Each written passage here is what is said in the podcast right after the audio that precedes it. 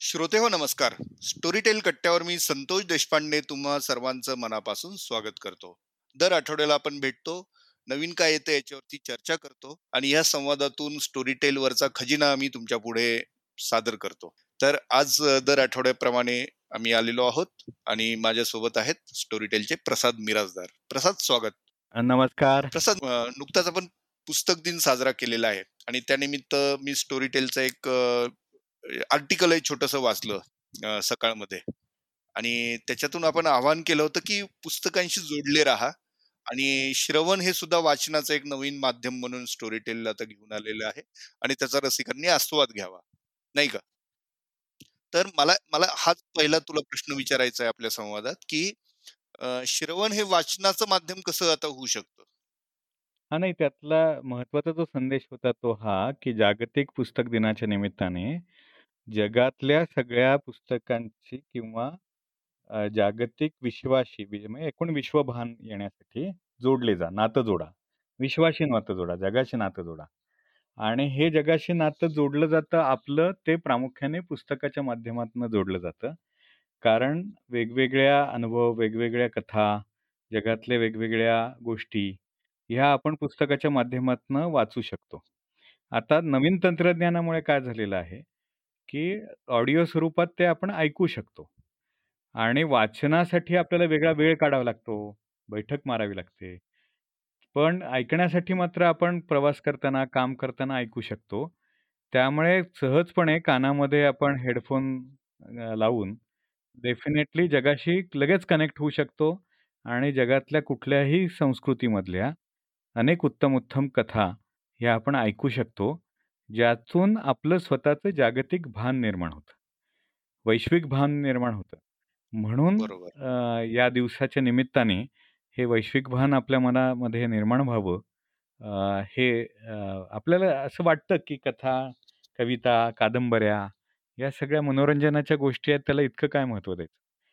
पण त्या आपल्या मानसिकतेचा भाग असतात आणि या कथा विश्वामधनंच आपण जगाकडे पाहत असतो. मग एखादा भारतीय माणूस म्हटला तर रामायण आणि महाभारत त्याच्या सबकॉन्शियस माइंडमध्ये इतकं बसलेलं असतं की त्यातल्या मूल्यांना धरून तो जगाकडे पाहत असतो. भारतीय संस्कृती म्हणून तो प्रतिनिधित्व करत असतो. हेच वेगवेगळ्या संस्कृतीतले लोक तिथल्या तिथल्या कथा ऐकून त्या पद्धतीने जगाकडे पाहत असतात. आणि हे सगळे असे पाहतायत ह्याचं एक वैश्विक भान लागतं तर आपल्याला जगाला स्वीकारता येतं. आणि त्या स्वीकारण्यामधनं आपण अ, अधिक प्रगल्भ होत जातो. म्हणून जास्तीत जास्त अनुभव ऐकले पाहिजेत कथा ऐकले पाहिजेत. अ, मानवी भावनांचे जे काही अ, कंगोरे आहेत व्यक्तीकरण आहे ती अभिव्यक्ती ऐकली पाहिजे. यासाठी हे फार महत्त्वाचं आहे असं मला वाटतं की अशा प्रकारे आता आपण स्टोरीटेल म्हटलं तर दोन लाख पुस्तकं आपल्या ॲपवरती आहेत. तर सहजपणाने कधीही केव्हाही वाटलं तरी आपण कुठलंही पुस्तक ऐकू शकतो हे किती विलक्षण आहे. त्याच्यामुळे अगदीच. आणि इतकं हो. इतकं विलक्षण आहे ते की मी तुला सांगतो की आता हे लॉकडाऊन हा. सुरू झालेलं आहे. लोक घरी आहेत. थोडेसे मानसिक स्थिती अनेकांच्या आपल्या घरातले लोक किंवा मित्रमंडळी याच्यात कुणी ना कुणी आजारी असल्यामुळे थोडीशी मानसिक स्थिती पण दोलायमान आहे हो. अनेकांची. आणि अशा ह्याच्यामध्ये वाचन श्रवण ह्याच्यातनं आपण एक चांगला मार्ग निवडू शकतो जो आपल्याला वेगळ्या अर्थाने एंगेज ठेवतो. आणि थोडस एक सकारात्मक वातावरण तयार होतं. एक बळ बळ देतो. लोकांनी अशा संकटातनं मार्ग कसे काढल्यात याच्या गोष्टी आपल्याला कळू शकतात. म्हणजे टाइमपास ह्याच्यापेक्षाही पलीकडे जाऊन एक आत्मिक बळ पण नक्कीच ह्याच्यातनं नक्कीच. मिळू शकतं नाही. का? आणि म्हणून ऐकलं पाहिजे त्याला एक हे पण एक चांगली आहे की ग्रेट एस्केप म्हणतात. म्हणजे एखाद्या प्रश्नामध्ये सतत जर तुम्ही त्या चिंतेत मग्न असाल तर त्याच्यापासून सुटका करून घेण्यासाठी सुद्धा अशा गोष्टींचा किंवा मनोरंजनाचा उपयोग होतो. तर अ, त्याच्यामुळे मला असं वाटतं की आत्ताच्या या सगळ्या नकारात्मक निराशा सांगणाऱ्या किंवा सतत बातम्या आपण त्या वाचतोय तर त्या वातावरणामध्ये कुठेतरी सकारात्मक चांगल्या गोष्टी पण वाचल्या पाहिजेत ऐकल्या पाहिजेत. आणि सर्व अगदीच, प्रकारच्या गोष्टी आहे. अगदीच. म्हणजे अ, त्यात एकच प्रकार असला पाहिजे असं काही नाही. पण अ, थोडासा एस्केप पण मिळवला पाहिजे. तर आता अशा एस्केप मिळून देणाऱ्या काय गोष्टी आपण या आठवड्यामध्ये आणलेल्या आहेत हा या आठवड्यात अगदी भरगच्च आहे आपण जर पाहिलं तर मागच्या आठवड्यात मी सांगितलं होतं त्याप्रमाणे आज शनिवार आहे चोवीस तारखेला. वळू हा मराठीमध्ये गाजलेला एक विनोदी चित्रपट. म्हणजे गिरीश कुलकर्णी यांनी कथापट कथासंवाद त्याच्या लिहिल्यात. अभिनय केला आहे मुख्य मध्यवर्ती भूमिका त्यांची आहे. आणि उमेश कुलकर्णीने दिग्दर्शित केलेला असा हा सिनेमा 2008 साली खूप गाजला होता. आणि तो इतका गाजला होता, की त्याचे संवादसुद्धा ग्रामीण भागातल्या लोकांच्या अगदी ओठांवर होते किंवा डॉक्युमेंटरी. हां, डॉक्युमेंटरी. तर तो आवडला होता लोकांना अनेक.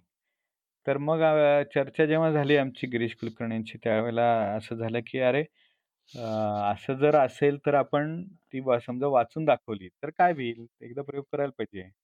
तर हा पहिल्यांदा वेगळा प्रयोग, अनोखा प्रयोग आपण अ, या निमित्ताने करतो आहोत, की एका चित्रपटाची पटकथा संवाद हे स्वतः त्यातला अभिनेता, लेखक हा वाचून दाखवतोय. त्यामुळे ती ऐकण्यातली जी मजा आहे, ती काही वेगळीच आहे. कारण सर्व पात्र एकच अभिनेता जो आहे तो त्याच्या त्याचे डायलॉग्स म्हणतोय. आणि म्हणजे चित्रपटच एका अर्थाने आपण श्राव्य श्राव्य. पटात हां. प्रश्नच नाही. हां. असं म्हटलं तर हा ठरणार. श्राव्यपटाची जर परंपरा यापुढे सुरू झाली या निमित्ताने, तर एक वेगळंच अ, चित्र उभं राहू शकेल. तर अ, अ, मला वाटतं अ, सगळ्यांनी ऐकावं ते आणि प्रतिक्रियाही द्याव्यात, की अशा प्रकारे जे चित्रपट हे अ, दृश्य माध्यम उभं करतात डोळ्यासमोर. अ, संवादातनं काहीतरी मजा असते. असं ऐकायला कसं वाटेल? कारण मला आठवतंय लहानपणी शोले सिनेमाचे डायलॉग असे पानपट्टीवर लागायचे मोठ्याने. हो, हो, हो. आणि हां, ते ऐकत बसायचो म्हणजे किती वेळा ऐकलं तरी समाधान व्हायचं नाही इतके ते जबरदस्त. पॉप्युलर झालेले. नाही, अगदी मला आकाशवाणीवर सुद्धा आठवतं, हां. की आकाशवाणीवरती एक कार्यक्रम असायचा, की ज्याच्यात पिक्चर थोडं म्हणजे अर्ध्या तासातच ते त्याच्यातले वेचक सगळे डायलॉग एकत्र करून ती पटकथा सादर हो का? करायची. बरं, बरं, बरं. अरे वाह! मग हाच तसाच प्रयोग आहे ज्यात संपूर्ण पटकथा आपण मांडतो आहोत. तर जरूर ऐका. वळू आजच अ, प्रकाशित होतो आहे. त्याच्यानंतर.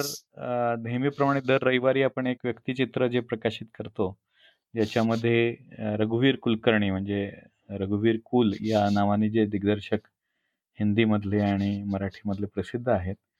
तर अ, त्यांनी लिहिलेले व्यक्तिचित्र आपण आणि सुंदर लिहिले त्यांनी व्यक्तिचित्र. त्यातलं यावेळेचं व्यक्तिचित्र आहे सरस शांताराम पवार. म्हणजे ते जेव्हा जे-जे स्कूल ऑफ अप्लाइड आर्टला शिकत होते, त्यावेळेस त्यांना शिकवायला असणारे हे शांताराम पवार हे वेगळेच रसायन आहे म्हणजे वेगळेच शिक्षक होते ते. आणि त्यांची ख्याती म्हणजे ते महाखडूस होते. एकच काम त्या चित्रकारांना दहा दहा वेळा करायला लावत आणि ते ह्या मवाली पोरांबरोबर सुद्धा बरोबरीने तेवढाच मवालीपणा करायचे. असे ते जबरदस्त विलक्षण पात्र आहे. म्हणजे तर ते ते तुम्ही ऐका म्हणजे वेगळाच, वेगळाच माणूस आपल्या डोळ्यासमोर उभा राहतो, की शिक्षक असा सुद्धा असू शकतो. तर सरस शांताराम पवार हे एक व्यक्तिचित्र यावेळेला प्रकाशित होतंय. तर सोमवारी अ, 26 असा सोर ही नीरज शिरवईकर यांनी लिहिलेली आणि ललित प्रभाकर यांनी वाचलेली ललित प्रभाकर हा छान ॲक्टर आहे. तर त्यांनी अतिशय विलक्षण पद्धतीने ही वाचलेली आहे. तर ही प्रकाशित करतो आपण आणि त्याचं एक वेगळंच कथानक आहे. म्हणजे सब इन्स्पेक्टर अमर पाटील त्याचा पहिली जे केस येते, की आठ वर्षापूर्वी निखिल जगताप या 18 वर्षाच्या मुलाने त्याच्या संपूर्ण कुटुंबाचा खून केलेला आहे. आणि ही अमरकडे आलेली पहिली केस. आणि ते त्या निखिलला धरल्यानंतर अमरला पाहून तो चवताळतो आणि मग तो एक शब्द बोलतो. त्याच्यात अर्थ कुणालाच काही कळत नाही. पण अचानक काहीतरी विचित्र घटना घडू लागतात आणि कुठल्या ना कुठल्या मार्गाने आठचा आकडा समोर येऊ लागतो आणि त्याला रोज रात्री असं दुष्ट स्वप्न पडायला लागतं आणि असं एक थरार सगळं संपूर्ण कथानक पद्धतीने बदलतं. तर हे एक वेगळी ज्याला आपण म्हणूया भयकथा किंवा हॉरर किंवा थरारपट अशा प्रकारची ही हसासोर नावाची कथा आहे. तर जरूर ऐका आणि मालिका आहे त्यामुळे ती अनेक भाग त्याचे प्रकाशित होत राहतील आणि त्याच्यामध्ये मजा येऊ शकेल.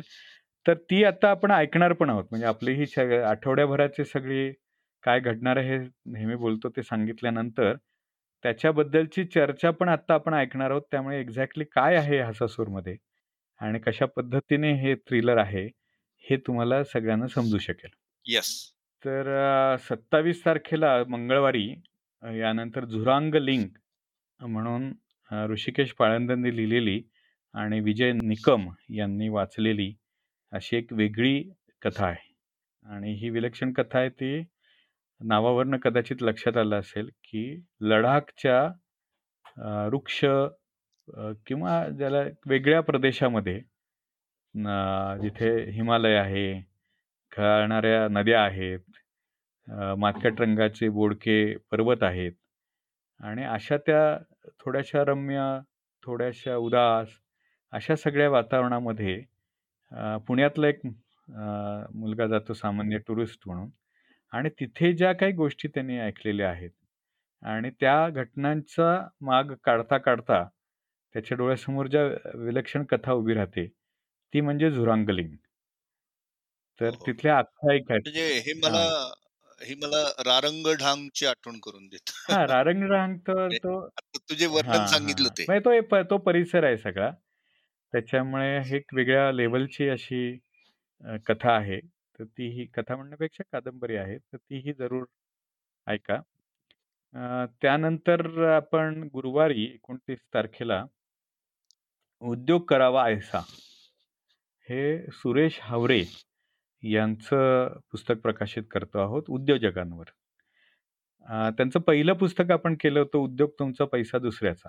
म्हणजे उद्योग हा नेहमी दुसऱ्याच्या पैशाने कसा उभा करावा आणि उद्योजकाचं हे यश असतं, की पैसे बाजारातनं उभं करणं आणि व्यवसाय इतका मोठा झाला पाहिजे, त्याचं व्हॅल्युएशन इतकं वाढलं पाहिजे, की लोकांनी तुमच्या पैशा तुमच्या उद्योगात पैसे गुंतवले पाहिजेत. आणि ते कशा पद्धतीने करायचं याचं मार्गदर्शन करणारी प्रेरणादायक असं ते पुस्तक होतं. तसंच हे नवीन जे पुस्तक आहे, ते पुस्तक हे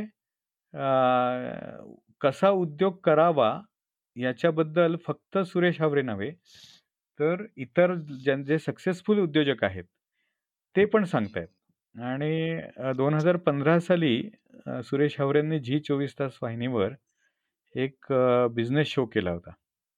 त्यावेळी तो खूप लोकप्रिय झाला होता आणि शून्यातून विश्व निर्माण करणारे जे उद्योजक आहेत, त्यांच्या मुलाखती त्यांनी घेतल्या होत्या. आता हावरे स्वतः अनुभवी उद्योजक असल्यामुळे त्या मुलाखती पण खूप वेगळ्या पातळीवरती गेलेल्या आहेत. म्हणजे त्या सगळ्या ह्याच्यातनं मॅनेजमेंट थॉट्स खूप चांगल्या प्रकारे आलेले आहेत.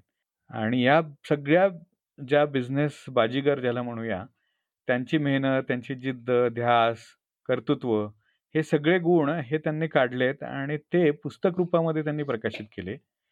तर म्हणून ते म्हणजे ऐकण्याजोगं आहे, की ज्याच्यामधनं हमखास यशस्वी कसं करायला व्हावं याचा एक फॉर्म्युला आपण सांगू शकतो किंवा उद्योग कसा सक्सेसफुल करावा, हे सांगणारा हा. फॉर्म्युला आहे. उद्योग करावा ऐसा. आता अ, हे झालं, की त्याच दिवशी आपण अ, जे नेहमीच आपलं एक मालिका जी चालू आहे, की स्क्रीन टाईमबद्दल बोलतो. Screen time with Mukta.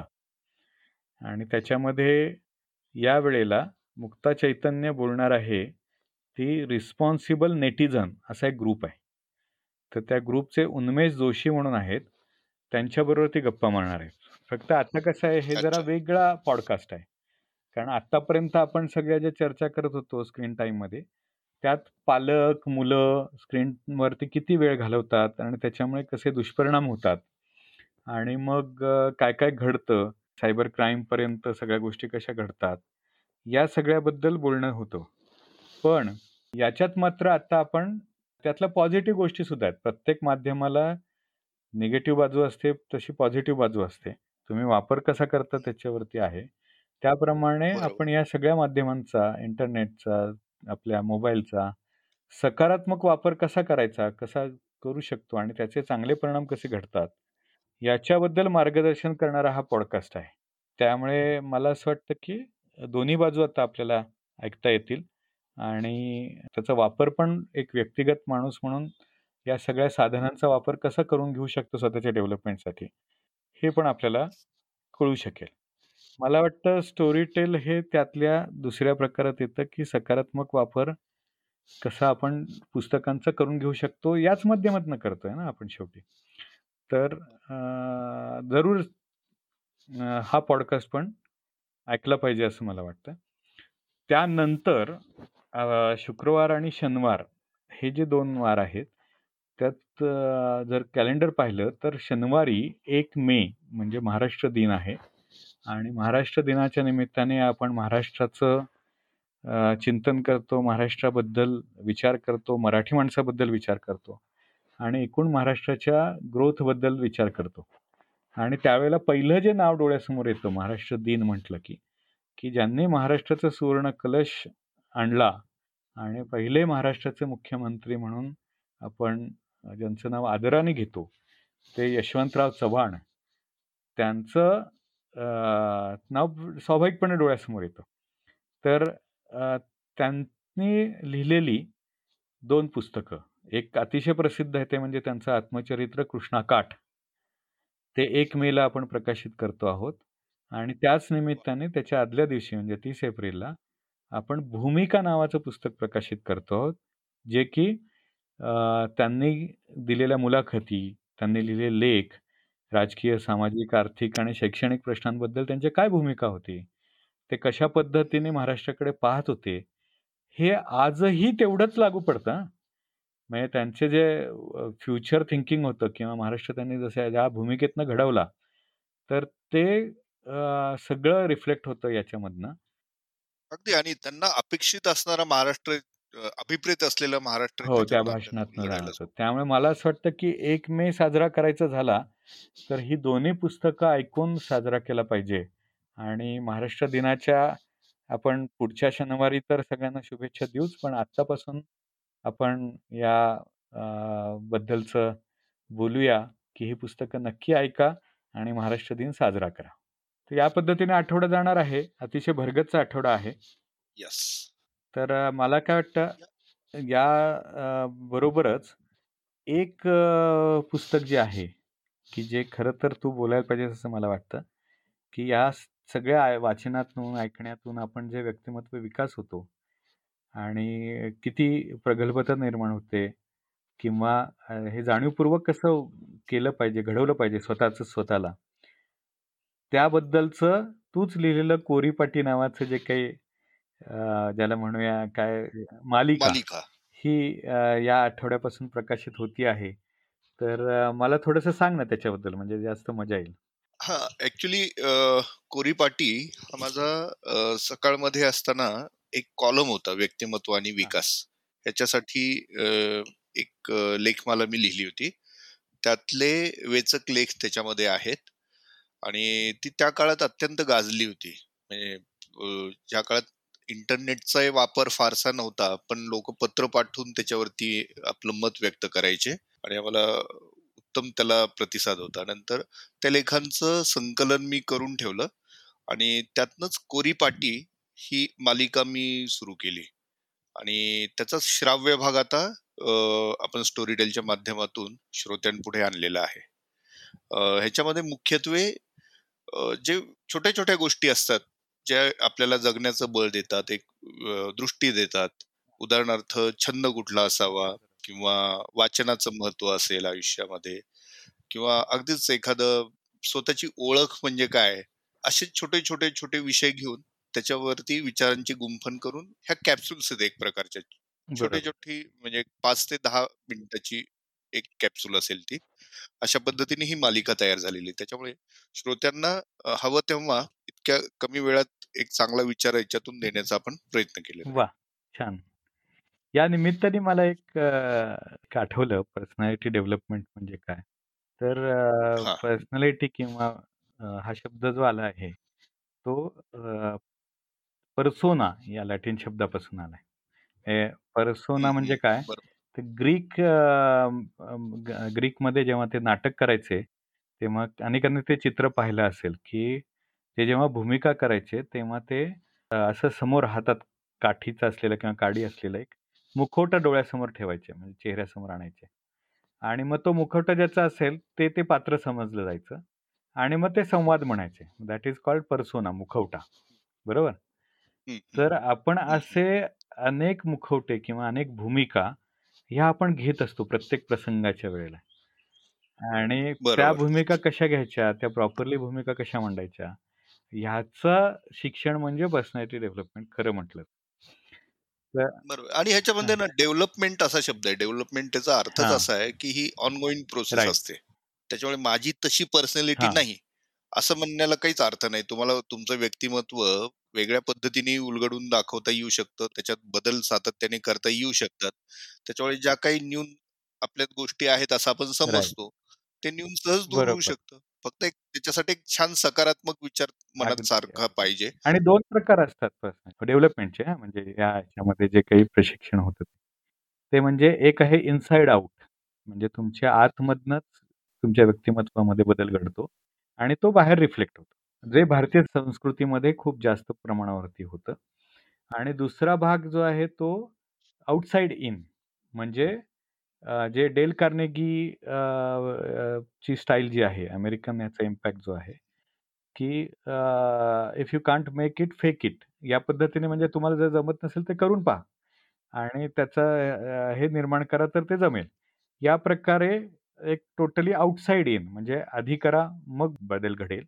असं म्हणणारे ह्याचे दोन सरळ सरळ दोन भाग दिसतात पर्सनॅलिटी डेव्हलपमेंट फील्डमध्ये. तर असो मला नक्की कोरी पाटी आता ऐकायला आवडेल आणि हे सगळं नॉलेज दूर ठेवून कोरी पाटी करून मी ते ऐकेन.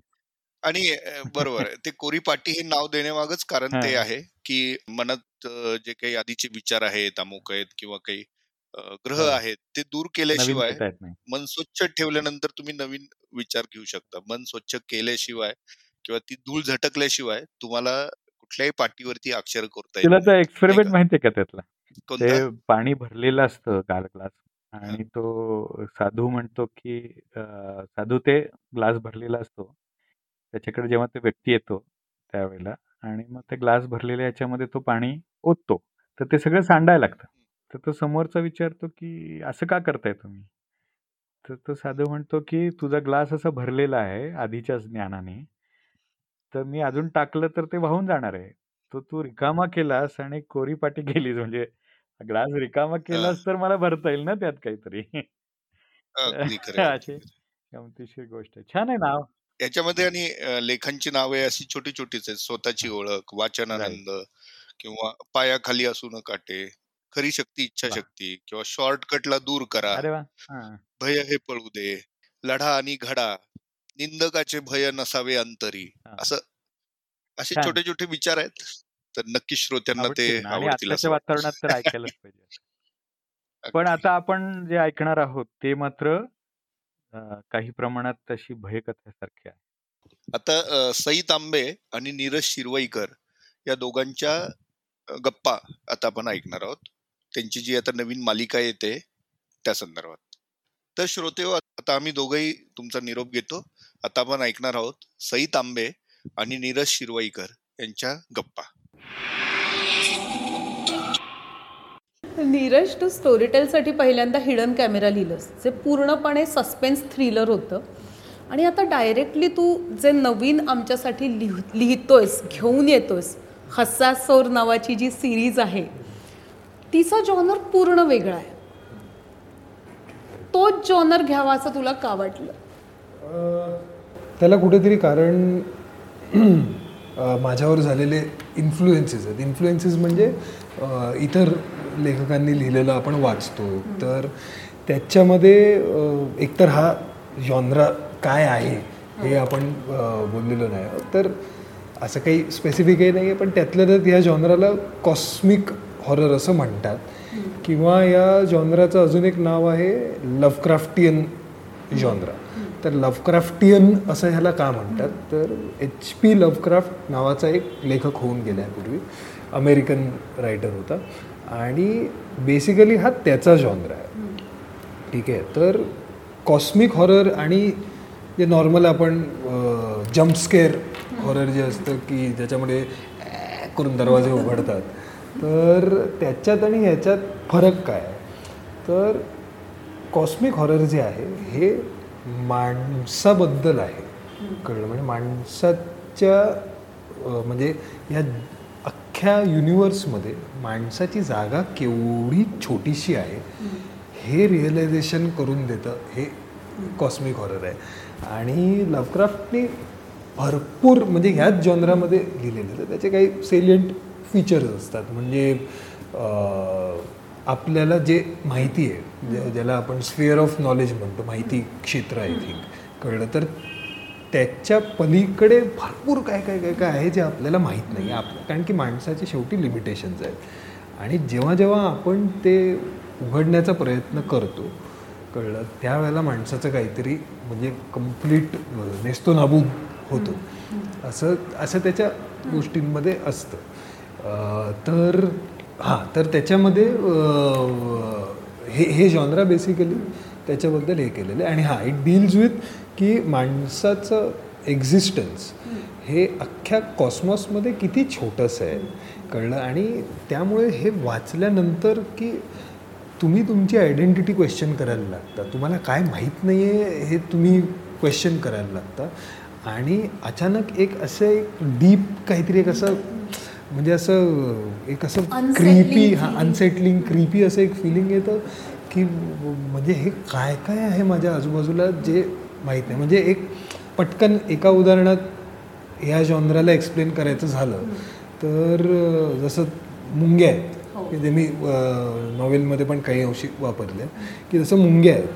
आता त्या मुंग्या इथून चालत आहेत तुम्ही त्यांना इतक्या जवळून पाहताय तरी त्या मुंगीला तुमच्या एक्झिस्टन्सबद्दल माहिती आहे का? नसेल माहीत ना कदाचित. त्यांना नाही माहीत की कोणीतरी असं करून त्यांच्याकडे नीट. निरखून पाहते कळलं. असे काही जीव आपल्याला बघत असले तर काय? हा अशा पद्धतीचा जॉनर आहे हॉरर हे हॉरर जॉनर तू जेव्हा लिहित होतास तेव्हा मला आठवतं की तू असे मला एपिसोड पाठवायचास आणि तुझी अशी स्पेशल कमेंट असायची की हा तू रात्री बारा वाजता वाच. तर ते आणि मी अक्षरशः असं एपिसोड तुझे रात्री बाराला वाचलेले आहेत असं आजूबाजूला बघितलेलं आहे की अच्छा आपण आहोत ना सेफ आहोत ना? सो तू लिहिताना तू काय फील घेऊन लिहायचास? किंवा तू थोडीशी अशी वातावरण निर्मिती करून लिहायचास की तुझ्या डोळ्यापुढे ती चित्र यायची की काय असायचं? हां म्हणजे चित्र तू म्हणालीस ते अगदीच ॲप्ट मी बेसिकली व्हिज्युअल्स कारण मी व्हिज्युअल माध्यमासाठी लिहिणार आहे बेसिकली तर मी व्हिज्युअल्सच्याच मार्फत मी विचार करतो की ओके हे दृश्य आहे हे घडतं आहे हे घडतं आहे हे घडतं आहे मी ते फार जास्त त्याच्यात पोएटिक शब्द वगैरे असे नसतात माझ्या लिखाणामध्ये. तर त्यामुळे माझ्या डोक्यात व्हिज्युअल्सच असतात. कळलं? किंवा मी चित्र काढतो कधी की काय दिसलं असेल त्यांना असं करून. वातावरण निर्मिती सांगायची झाली तर एरवी जे गोष्ट पुढे जाते हा जो भाग आहे हा मी दिवसभर लिहितो. कारण की असं नाही करू शकत की मी आता फक्त रात्री मग ते पूर्ण होणार नाही. पण दिवसभर तर लिहावं लागतं. पण काही स्पेसिफिक मोमेंट्स आहेत ना ते मी घरी एकटा असताना किंवा रात्री काळोखात वगैरे फक्त कॉम्प्युटर स्क्रीनच्या याच्यामध्ये बसून वगैरे असं करून मी ते लिहित होतो. त्यात मी काही काळ बेळगावला गेलो होतो. मग तिथे एक गच्ची मिळाली होती मला लिहायला. तर अगदी म्हणजे मिट्ट काळोखात शांत आणि तिथली शांतता ही वेगळी असते. म्हणजे आपल्याला ती शांतता आपल्याला मिळत नाही. तर त्या शांततेत रात्री दोन वाजता वगैरे ते बसून ते लिहिणं हे गमतीचं होतं. त्यामुळे अशी मी त्यातल्या त्यात वातावरण निर्मिती करायची गंमत म्हणून. आणि तू डिरेक्टर पण आहेस एक किंवा तू स्वतः एक आर्टिस्ट पण आहेस तर ह्या चा तुझ्या या प्रोसेसमध्ये सहभाग असतो का? किंवा म्हणजे तू लिहिताना एक डिरेक्टर म्हणून पण असा विचार करत असतोस का? की इथे मी कोणाचं कास्टिंग करीन? किंवा हा प्रसंग जर मी माझ्या नाटकात आणला तर तो कसा असेल? हे असं दिसत राहतं डोळ्यापुढे? हां बऱ्याचदा ते तर ठीक आहे ते तर होतंच. पण त्याहून जास्त म्हणजे ऑडिओ बुकसाठी त्याहून जास्त महत्त्वाचं असं आहे की मला ते कसं बोलतात हे ऐकू येतं. कळलं. त्यामुळे मला म्हणजे मी असं फार जास्त संवादांमध्ये फार जास्त लिहित नाही. पण बारीक एखादी जे आपण आता बोलत होतो की बारीक एखादी लाईन असते की मला ती दिसली आणि त्यानंतर कधी दिसलीच नाही. ह्याच्यामध्ये तो हे बोलणारा माणूस कसा बोलेल ज्याच्यानी मला जे म्हणायचं आहे की ती ॲक्च्युली कस कोण होती आणि कशी होती हे सगळं या दोन वाक्यांमध्ये क्लिअर होतं.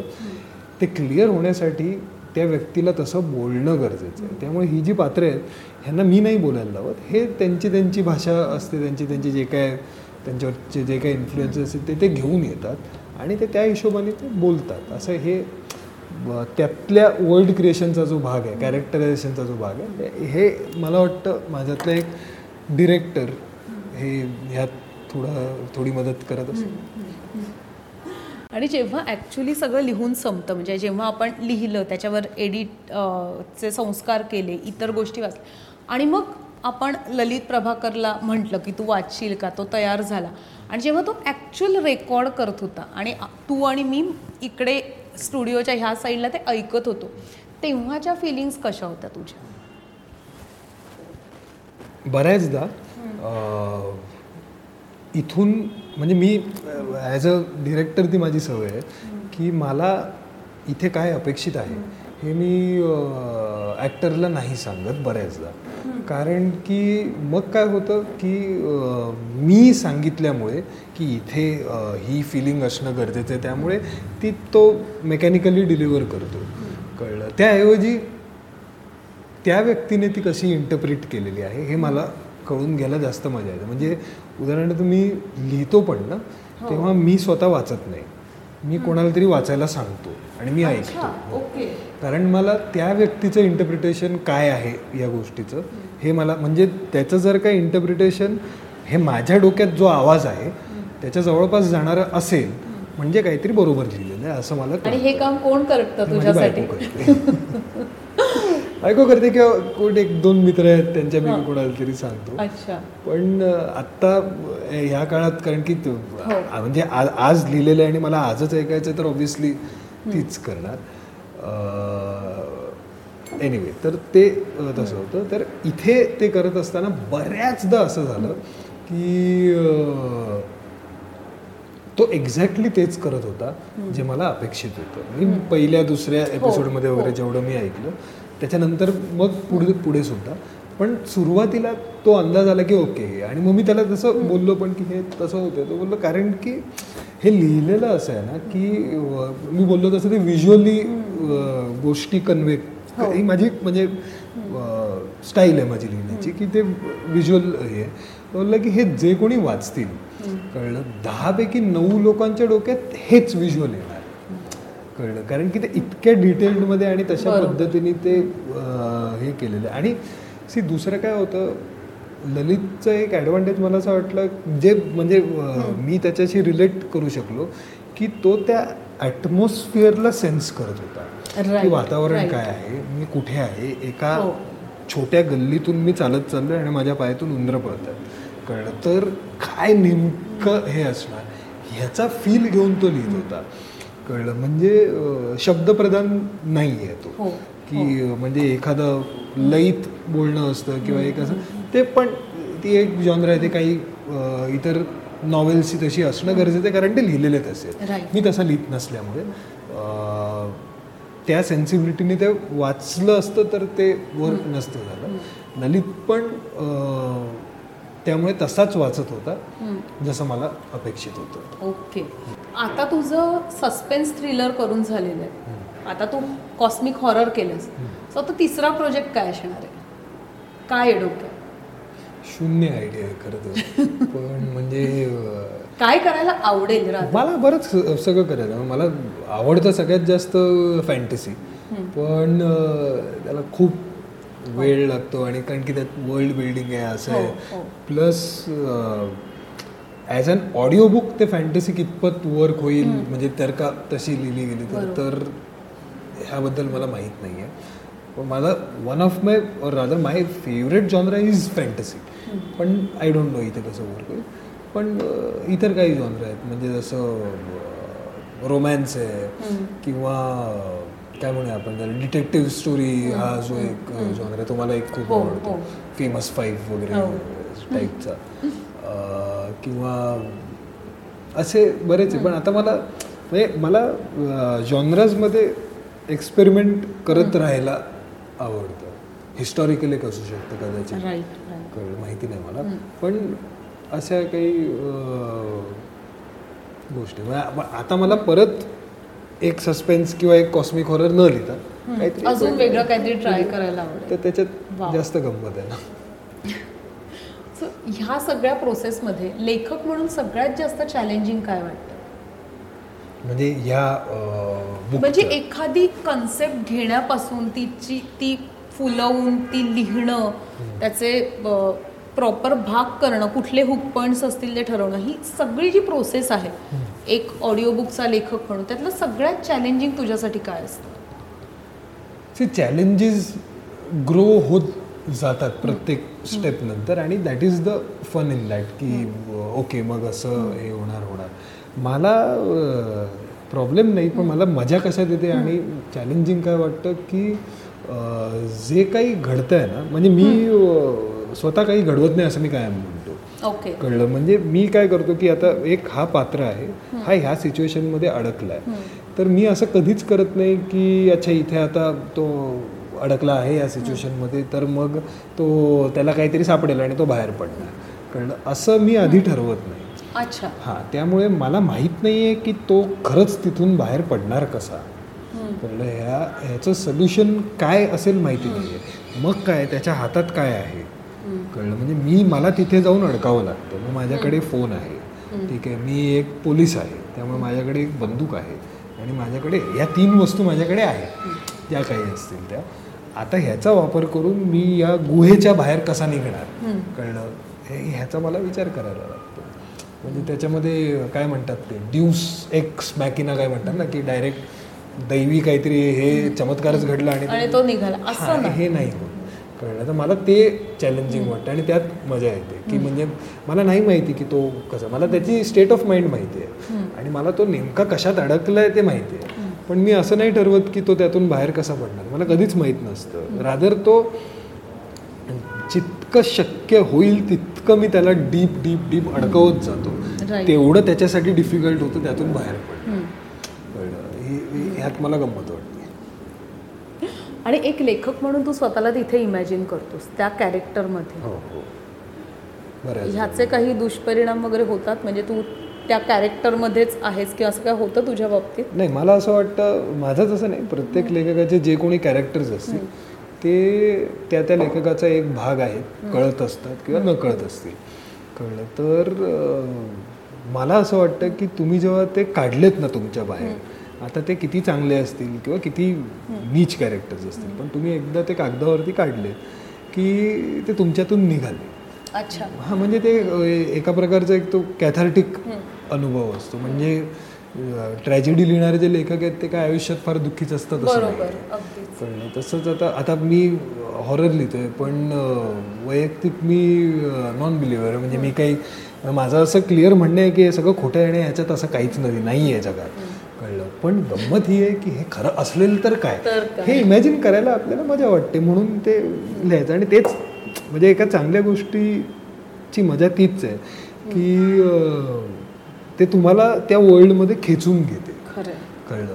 तर तुम्ही त्या वर्ल्डमध्ये जर का शिरलात आणि म्हणजे काय की माझ्या जगामध्ये असं काही अद्भुत घडत नाही कळलं? तर मला अशा एका अद्भुत जगात जायला मजा येईल.